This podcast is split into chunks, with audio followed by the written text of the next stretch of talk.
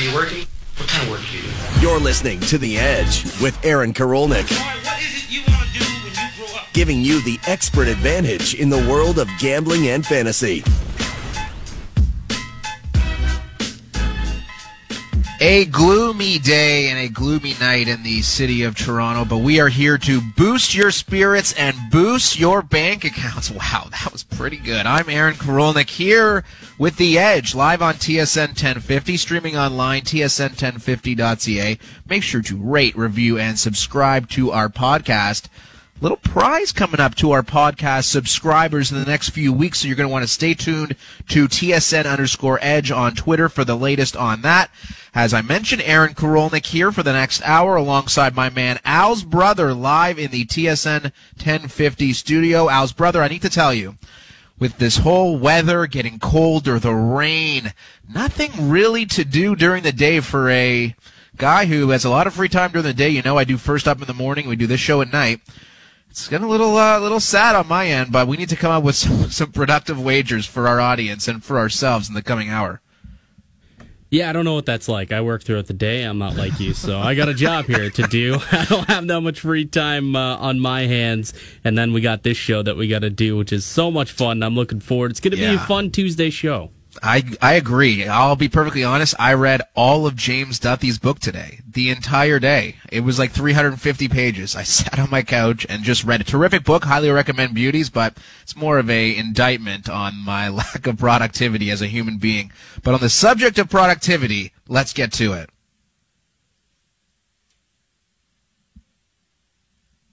It's time to win. Grab a pen, a pad, and mark my words. Mark my words. Things in Dallas, as far as the Cowboys go, don't seem to be getting any better. We remember the first couple of weeks where they were putting up prodigious offensive totals. Dak Prescott, Zeke Elliott, wow, but the defense horrible. And now it seems that the offense is going to be a big problem. We'll get back to the defense right now, actually, because if you want to know how it's going in Dallas, Mike Nolan, who is the team's defensive coordinator, one of the worst defenses in recent memory, he had this happen in his press conference yesterday. The frustration for him as well is just, you know, look, when he misses them, nobody, whoops, excuse me, I got something in my eye. Um, just had some Tabasco on my finger and it went in my eye. That wasn't good. Oh, nice, Mike. It's terrible. Jeez. I'm sorry. Hang on, guys. I'll be right back. Give me one second. Is there something more representative of the season the Dallas Cowboys have had so far between the terrible defense, the injury to Dak Prescott, now the injury to Andy Dalton, which we'll get to in a moment, then the team's defensive coordinator having to pause his press conference due to Tabasco in the eye. I'm almost almost positive that that was just Jerry Jones buzzing down to somebody, doing a, a, kind of a Lou Lamoriello impression. Was like, pull this guy off the stage. Let's get him off. Just get in his ear. Tell him that there's some Tabasco in his eye or something. Just get him off the mic because this team is just a tire fire, and you don't want anybody putting their foot in their mouth any more than the the Cowboys already have. So I'm not even convinced that it was truly a uh, hot sauce scenario. Oh, you're a conspiracy theorist, Al's brother. I'd love to know what you think so. about masks and uh, the presidential election. Perhaps we can do that a little bit later in the program. But we should also, you, and I love how you mentioned Jerry Jones. He took center stage this morning in another interview with a Dallas radio station, and here's how that sounded. Does your team have a leadership void? Um, uh, when uh, uh, we're in the offensive line, where you, just o- just overall when these, but but seriously, seriously, where, where do you, where would you have a leadership void? Is it an experience void? Is it a talent void? Is it a leadership void? I'm not trying to be cute here. The answer is yeah. no. The answer is yeah. no. I, am asking. A, there's not a. Well, just shut up and let me answer. No. I almost feel bad for Jerry Jones. Almost feel bad for Jerry Jones, and clearly the Dallas media pouring on him and his Cowboys and How's he know that supposed- Andy Dalton. how's Sorry, go, go ahead, to- brother. How's he supposed to answer that question though? Because realistically, he's the man who put that team together, and Jerry Yeah. Jones, uh, he doesn't n- normally take the blame. And this is pretty much if he's talking about a lack of leadership, that starts from the top. That starts with Jerry. It is Jerry's world after all. So you knew that he wasn't going to say, "Yeah, it starts with me." So I mean, that that went pretty much expect how I expected it to go. So I would argue that there will be a leadership problem on the Dallas Cowboys as of Sunday. So the Cowboys are in Philly to play the Eagles, and it looks like Ben DiNucci, the team's seventh round pick out of the prestigious James Madison University. We saw a little bit of him last week because we know we saw that uh, terrible shot that Andy Dalton took. Uh, is in concussion protocol, uncertain if not unlikely. He suits up on Sunday night. Yes, that's right. Dallas and Philly is the Sunday nighter. So this game, when it opened, had the Eagles as seven and a half point favorites, and it has since been taken off the board. And we'll get into it with Jonathan Van Tobel when he joins us from Vegas. Uh, he actually hosts a show called The Edge as well with VSiN down in Vegas. So it is The Edge Vegas, meaning The Edge Toronto tonight.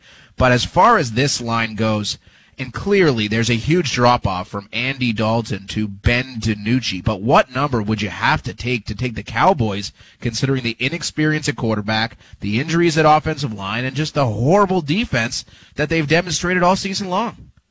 I would probably take him around like nine and a half, maybe maybe a 10, 10 and a half game. I would consider taking the Cowboys just because the Eagles haven't been that great either. I mean, they just squeaked out a win against the Giants. They won by what one point last week. Yep.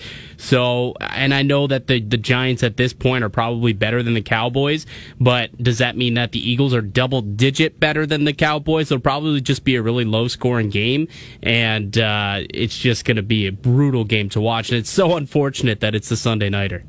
So, as I mentioned, Jonathan Van Tobel will join us in about six minutes' time. We have also the World Series Game 6 tonight. It is Tony Gonsolin on the hill for the LA Dodgers as they look to close out the Tampa Bay Rays in Game 6. Former Cy Young Award winner Blake Snell on the hill for the Rays. And we remember what happened when Gonsolin took the hill in Game 2.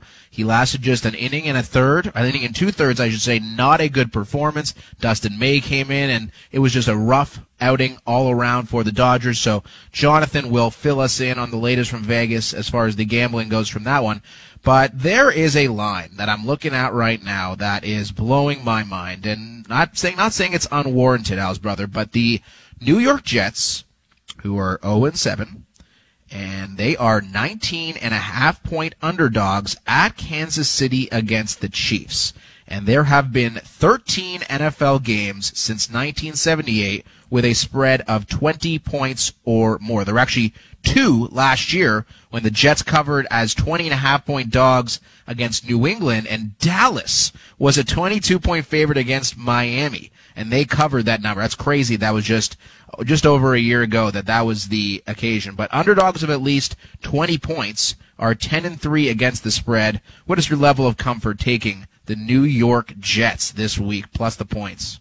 The thing I, I'm thinking about here is it kind of has backdoor cover smell all over it. Like you get to a point where Andy Reid is comfortably up by 20 some odd points in the fourth quarter, and then they just start playing their, their backups. And then when you're playing against backups, you think maybe New York can find themselves into the end zone at the end of the game when they're doing a two minute drill and just end up squeaking by and, and, and covering at like 17 or 18 points. So I might be willing to roll the dice there on the Jets. That is a high, high number. It is. And it just, it just reeks of backdoor, no?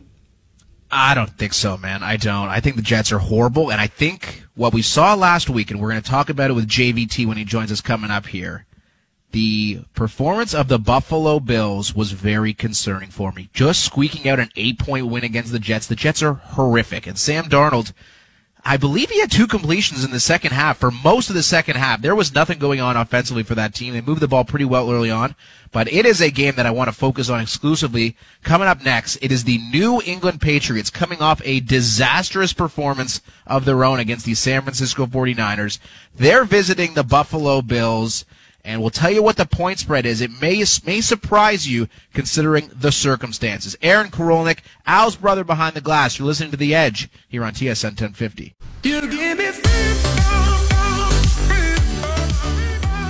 Back here on The Edge, live on TSN 1050 in Toronto. We're streaming live on tsn1050.ca. And The Edge is a radio program also down in Las Vegas. And the host of The Edge on VSiN Live joins me on the program now. It is Jonathan Van Tobel. Vegas meets Toronto, the Edge in between. What is up, Jonathan? How are you? I'm doing good, man. You know, we're getting closer to another week of football. You know, this time of the year flies by when there's NFL every single Sunday, so it's going well. Yeah, I'm glad to hear it. I listened to your program. I actually started very recently, so I'm thrilled to have you as part of our show tonight. And I want to start with the Patriots. They're in Buffalo. They're three and a half point dogs. They're coming off an embarrassing performance last week against the Niners.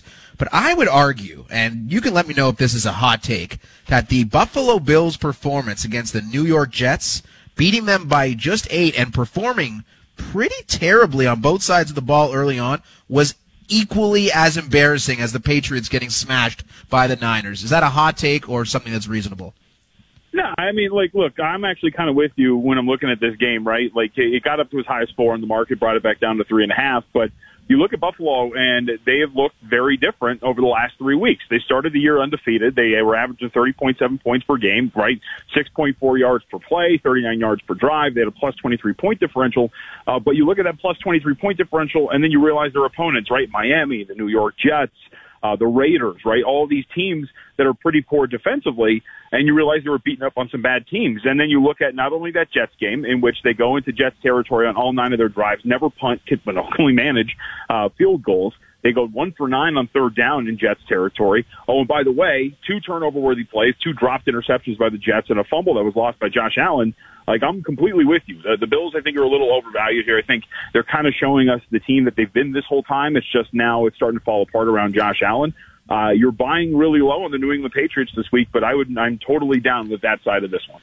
Yeah, I mean, I'm not sure what to make of the Patriots. There's a lot of people that are just writing them off. Cam Newton has looked terrible in these two games. They lost to Denver at home, and we know what happened last week, but I totally agree with you. I think you are buying low on the Pats and getting four points at a place like Buffalo, where the Patriots have absolutely dominated. I understand Tom Brady was a part of those those teams for so many years, but the Patriots have not been an underdog in a division game for 30 straight games. 30 straight. That is the longest active streak, not surprisingly, in the NFL. And I want to stick with the the AFC East, I should say, because Tua Tagovailoa, he is making his first career start on Sunday against the LA Rams. We saw the Rams last night against the Bears acquit themselves very well, a very impressive 24 to 10 win.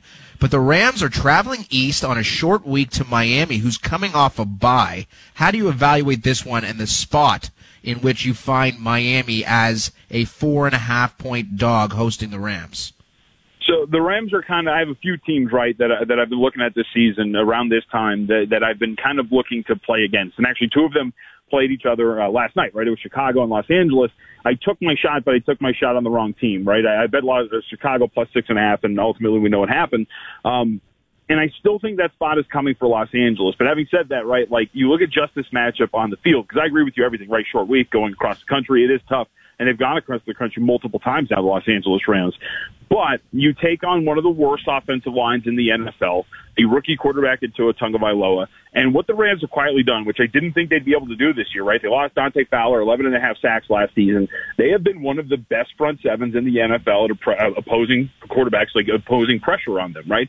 Uh, they're near the top of the league in sacks, and near the top of the league in terms of pressure percentage, overall pressures as well.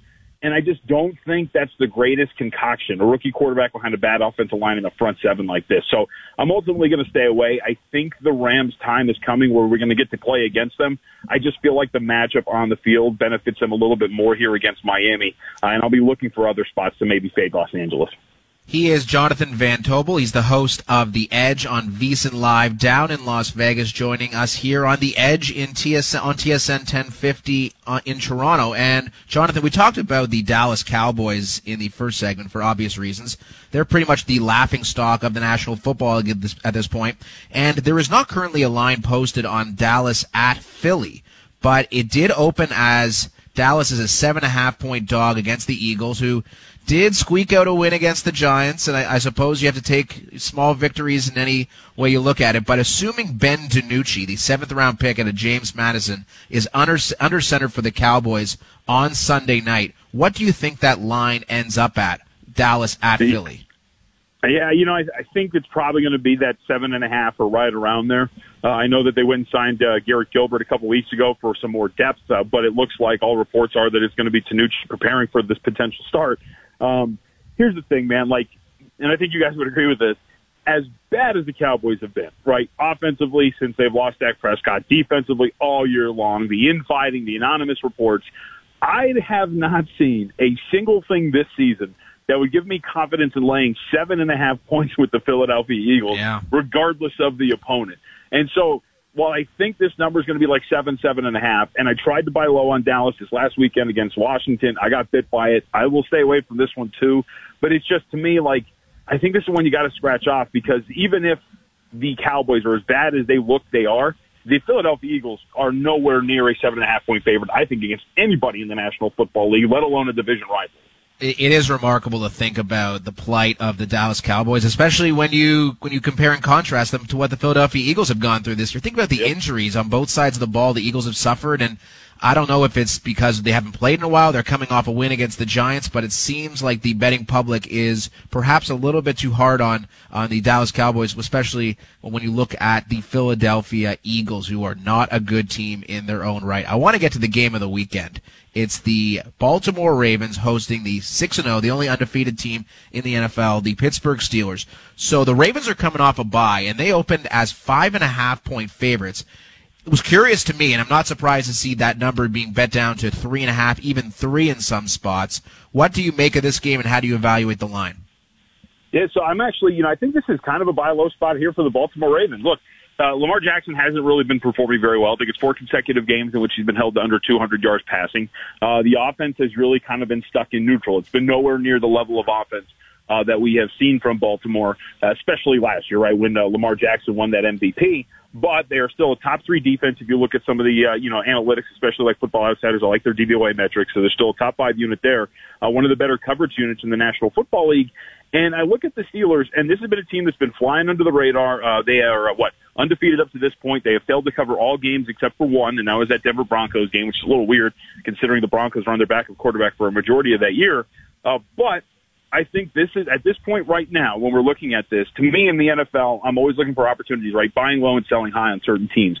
I've backed the Steelers for a couple of weeks now, and I think this is the time where I'm going to use this to get off the train and buy low on the Baltimore Ravens. You know, the Steelers have treated, you know, the market's been really low on Pittsburgh, and now all of a sudden they're coming in here on a Baltimore team that's a little well rested. And I think now that this number's down to like three and a half, this is opportunity for bettors to get in on a pretty good number of Baltimore. So I do like the Ravens here this spot against the uh, against the Steelers. Totally agree. And out of their bye under J- John Harbaugh, the Ravens ten and two straight up, nine and three against the spread. So they've had success in this spot. And it's curious to me, Jonathan, Jonathan Van Tobel, our guest from VSiN Live uh, down in Vegas, that the Ravens are still the favorites to win the AFC North, in spite of being a full game behind the Steelers. And I understand they are the favorite in this game this weekend. But do you think there's any value on perhaps looking at the Ravens to win the division as well? Yeah, I mean, there, there, there potentially could be right. It depends on how you handicap this game. Like you always have to like, take everything into account, right? So if you're out there and you're handicapping this game and you think that the uh, Ravens, for example, are going to win this game against Pittsburgh, and you like the Steelers, then I think there is value then right in taking um, uh, the Ravens, right? Because that price is going to go up potentially. Uh, but at the same time, if you fancy yourself that the Steelers should win this division, uh, but you also think they can win this game against Baltimore as well, you're going to take it now because that price is going to shrink. And so it all just depends on how you evaluate things. Uh, I think overall the Steelers team is pretty good. The thing that worries me about them is just that like the 17th overall offense, right, in terms of efficiency, is not very good. And the Ravens are going to be a top 10 unit on both sides of the ball. And so ultimately, I do think the Ravens are going to win this division.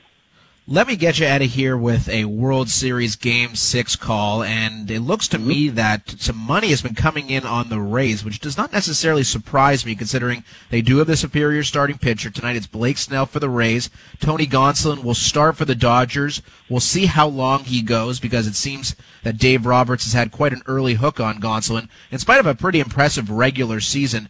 So the Dodgers minus 130 tonight after being around minus 140, minus 145 for most of the day. Where does your money lie this evening? First pitch just after 8 o'clock. So I actually I have I bet the Rays after Game One to win the series at plus three thirty. So I'm hoping Ooh. they can pull this out. But you know I'm, I'm looking at this uh, for a couple of different things. You mentioned Gonsolin and the short hook. You're absolutely right. But I feel like with Roberts having an extra game in his pocket, right, a potential game seven to fall back on, he'll probably extend the leash a little bit so he doesn't have to get into that bullpen that actually hasn't been great, except for when Dustin May finally turned things around last time we saw him. Gonsolin hasn't been good. Like this matchup sets up much better for the Rays, and I can understand the market coming in. The one thing that worries me is that Snell, for as solid as he's been, he's got eight walks over his last eight and two thirds innings of work. Like he's going to walk guys, and when you're walking guys, then it leaves opportunities right for you know the Dodgers. I ultimately lean Rays here, uh, but I, it just worries me that Snell has seemingly, you know, this control issues that he's had in his career has been popping up over the last three or four starts, and that that's not going to give you a lot of confidence in Tampa Bay. Yeah, I guess the sentimental pick would always be to see a game seven. Game seven of the World yep. Series does not get much better than that. Does not get much better than having you on our program, Jonathan. Thank you so much, much for the time. It's great to have you with us, and hopefully we can do it again down the road. Anytime, guys. Thank you. Thank you very much. That is Jonathan Van Tobel from VSiN Live down in Las Vegas. He hosts a radio program called The Edge, and no, there will be no lawsuits from either side, be it from TSN or VSiN we are uh, compatriots now. The good folks at VSiN Live uh, and The Edge. Coming up next, man, there were some significant injuries in the world of fantasy football. A wide receiver who was previously one of the top options for the past decade back in the league and what to do with the Dallas Cowboys skill position players. Dave Richard from CBS Sports, one of their fantasy football experts, joins me next here on The Edge, live on TSN 1050.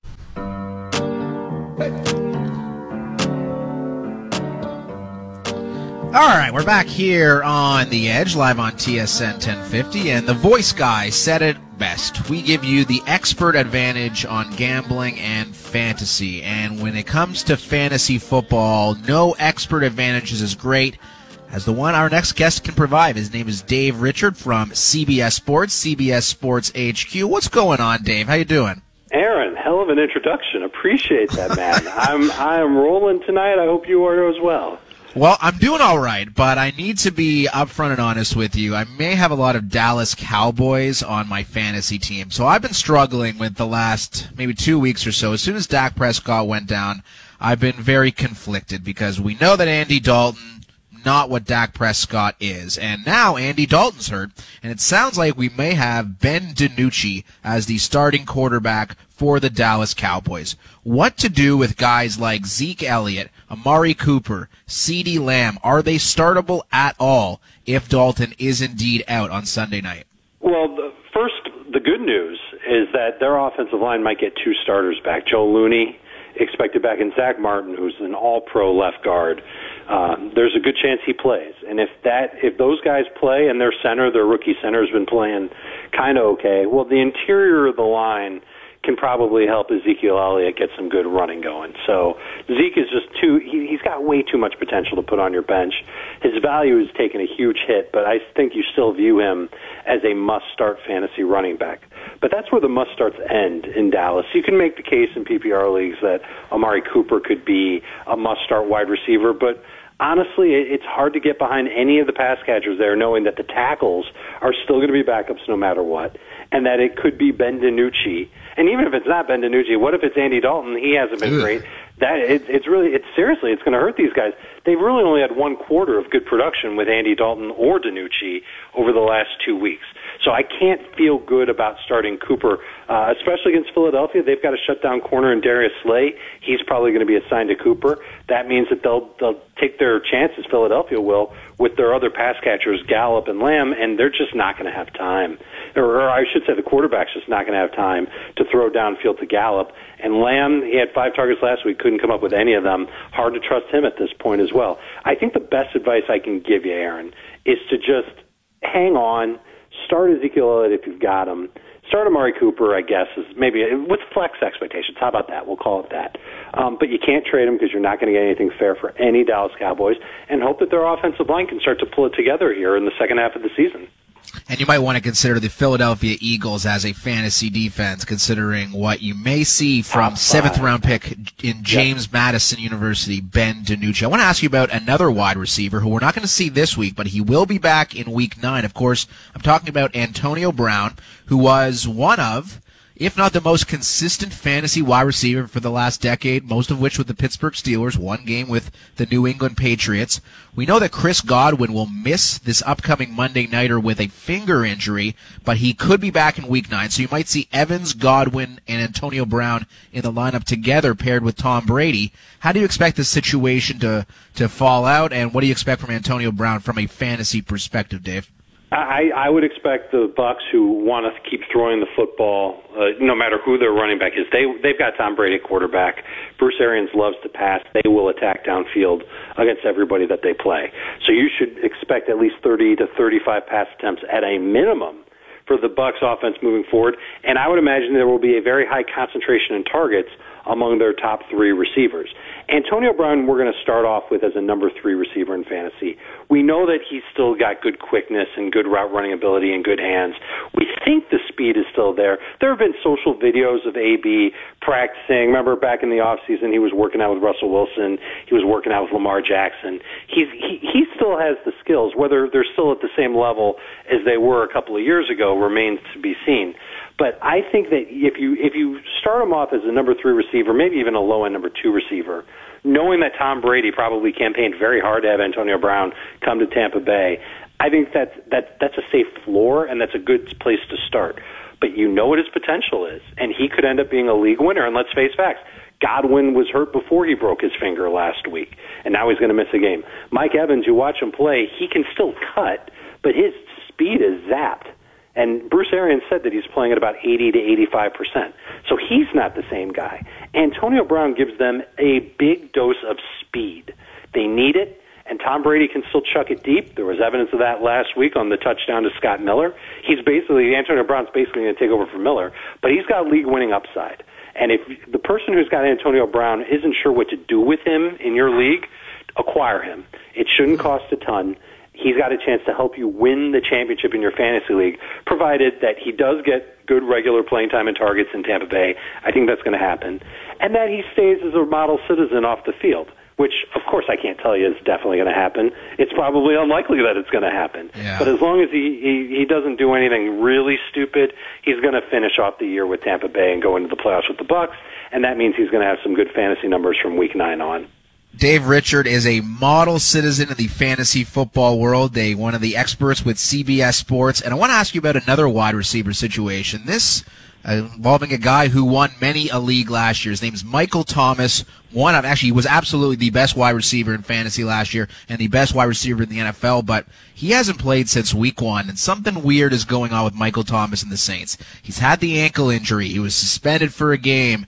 The trade rumors. Now he's got the hamstring. What kind of value do you think Michael Thomas has for the rest of the season, Dave? He's got depressed value right now, and, and now's a good time. If last week wasn't a good time to trade for him, now would be another good time. And, and again, someone who you shouldn't have to give up what his value was a couple of months ago when we were drafting and taking him as the number one receiver in fantasy football. Uh, we've seen high ankle sprains really sabotage players' seasons a bunch of times, and this could be the case with Michael Thomas, where he had the high ankle sprain after week one, and then he comes back and he uh, he comes back to practice, and the hamstring injury slows him down, and now we don't know when he's going to come back, and we don't know what the target share is going to be. Is it going to be as high as it was in 2019? I'm thinking no. So I, I'm nervous to say that Michael Thomas is going to come back and be the best receiver in fantasy football, but I think he's got a chance to be top 10 once he does come back. When's that going to happen? I would imagine it'll be at least one more week, if not two, before we see Thomas out there with New Orleans. Let's take a look at the Week 8 waiver wire. Many leagues process transactions this evening, overnight this evening, and on Sunday night, both Chris Carson and Kenyan Drake went down, making Carlos Hyde and Chase Edmonds in particular very valuable commodities.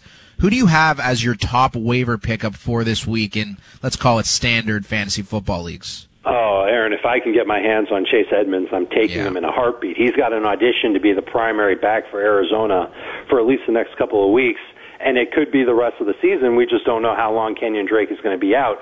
Now he's a different type of running back than Drake. Drake actually ended up being a very physical back for Arizona, but that led to his downfall because he got hurt. Edmonds is small but he's fast and he's got great hands and Arizona figures to use him the right way and to really lean on him as a short area option for Kyler Murray. This should lock up Kyler Murray as the leading rusher for Arizona this year. Of course, he, he was probably well on his way there even before the Drake injury. But I would love to get Edmonds, and I view him as a number two fantasy running back. And another guy who's a dark horse to be a league winner if Kenyan Drake does miss the rest of the season. After that, it's not pretty. Carlos Hyde has a tight hamstring. There's no guarantee he's going to play. He's available in 80% of CBS Sports leagues. He looked okay to me, at least health wise finishing up the game against Arizona last week. I would imagine that if he's close to 100%, he will absolutely be out there for Seattle in a must-win game for them against the 49ers. So if I can't get my head on Edmonds, Hyde will be first for me. But then there's some other running backs that are out there that are in just as uncertain situations as Hyde. Guys like JaMycal Hasty in San Francisco, Gus Edwards in Baltimore. Um, Travis Homer and DeeJay Dallas also in Seattle. Tevin Coleman is available in 75% of leagues. So there are a bunch of players at running back that you might be able to get maybe on your second or your third time down on the waiver wire order who could end up sprouting into your lineup as soon as this week. Coleman is certainly somebody that could do it, and DeeJay Dallas I have ahead of him as someone who could end up being there if Carlos Hyde is out. So what's the real answer here? Even with all the uncertainty, if I can't get Edmonds, Hyde's first, JaMycal Hasty of the 49ers is second, DeeJay Dallas third, Gus Edwards fourth, Tevin Coleman fifth. We'll call that. All right. Thorough breakdown of the running back position. I need to get your opinion on the wide receiver position as far as waivers go, because I'm sure a lot of owners out there had Odell Beckham Jr. in why they're one of their wide receiver spots. Not the greatest season. His that game he had against the Dallas Cowboys probably going to be the standout uh, performance from him uh, as a Cleveland Brown, and we know he's done for the year with the torn ACL. Is there a wide receiver or two you out there that you can recommend for fantasy owners, Dave? Uh, I'm scared to say this, but I, I bet that Odell's big game against Dallas was his last big game maybe ever. He won't have yeah. a game like that again in the NFL. Uh, look, I, I think Brandon Aiyuk might be the safest guy to get off the waiver wire this week in San Francisco. He's got a nice safe floor, nine PPR points in four of his past five games with the 49ers. Great matchup this week against Seattle. No Deebo Samuel at wide receiver for San Francisco. So Brandon Aiyuk might have an opportunity to haul in seven or eight passes, and some of them are going to be those little pop passes. You know what I'm talking about, where he runs in motion before the snap, and and Jimmy Garoppolo just flips it it to him. You know, the the ball might travel half a foot, but he flips it to him. That's a pass, and it could end up being something very good for Brandon Aiyuk. I think he's startable. And that's not something we can guarantee with pretty much all the running backs that I just ran through before. He would be at the top of the list for wide receiver, ahead of guys like Scott Miller with Tampa Bay, Sterling Shepard with the Giants. Nelson Agholor is someone that you might feel gross putting on a waiver claim for, but he's actually given you at least double digit fantasy points each of the past three weeks for the Vegas Raiders. And then you come to Rashard Higgins, who's going to be the guy that really replaces Odell in Cleveland, but he's been in this opportunity before and he hasn't really come through with big numbers. He's an okay guy to add, but not even close to being, you know, the top three or four receivers that I'd want off waivers this week. He is Dave Richard. You can follow him on Twitter at Dave Richard. Make sure to follow all of his terrific work on Twitter and at CBS Sports. Dave, thank you so much for taking the time this evening. We appreciate your terrific insight. You're very, very welcome. Good luck in your waiver pickups tonight and tomorrow. Thank you. I, I got savaged by injury. I'm going to need all the help I can get, and your advice is going to carry me through. Thank you, Dave. You got it. All right, that is Dave Richard from CBS Sports. And Al's brother, I know you had Odell Beckham Jr. on your fantasy squad. Hopefully, Brandon Aiyuk is out there in the very competitive TSN 1050 fantasy league, which I hear there is a lot of commotion at all times of night, just yelling, screaming, obscenities. Not surprised to hear it from the lowlives who work at our radio station. I'm Aaron Korolnik. We'll be back on the other side with the latest Super Bowl odds, NFL MVP odds, and a look at World Series Game 6 with ESPN MLB insider Buster Olney. Back after that.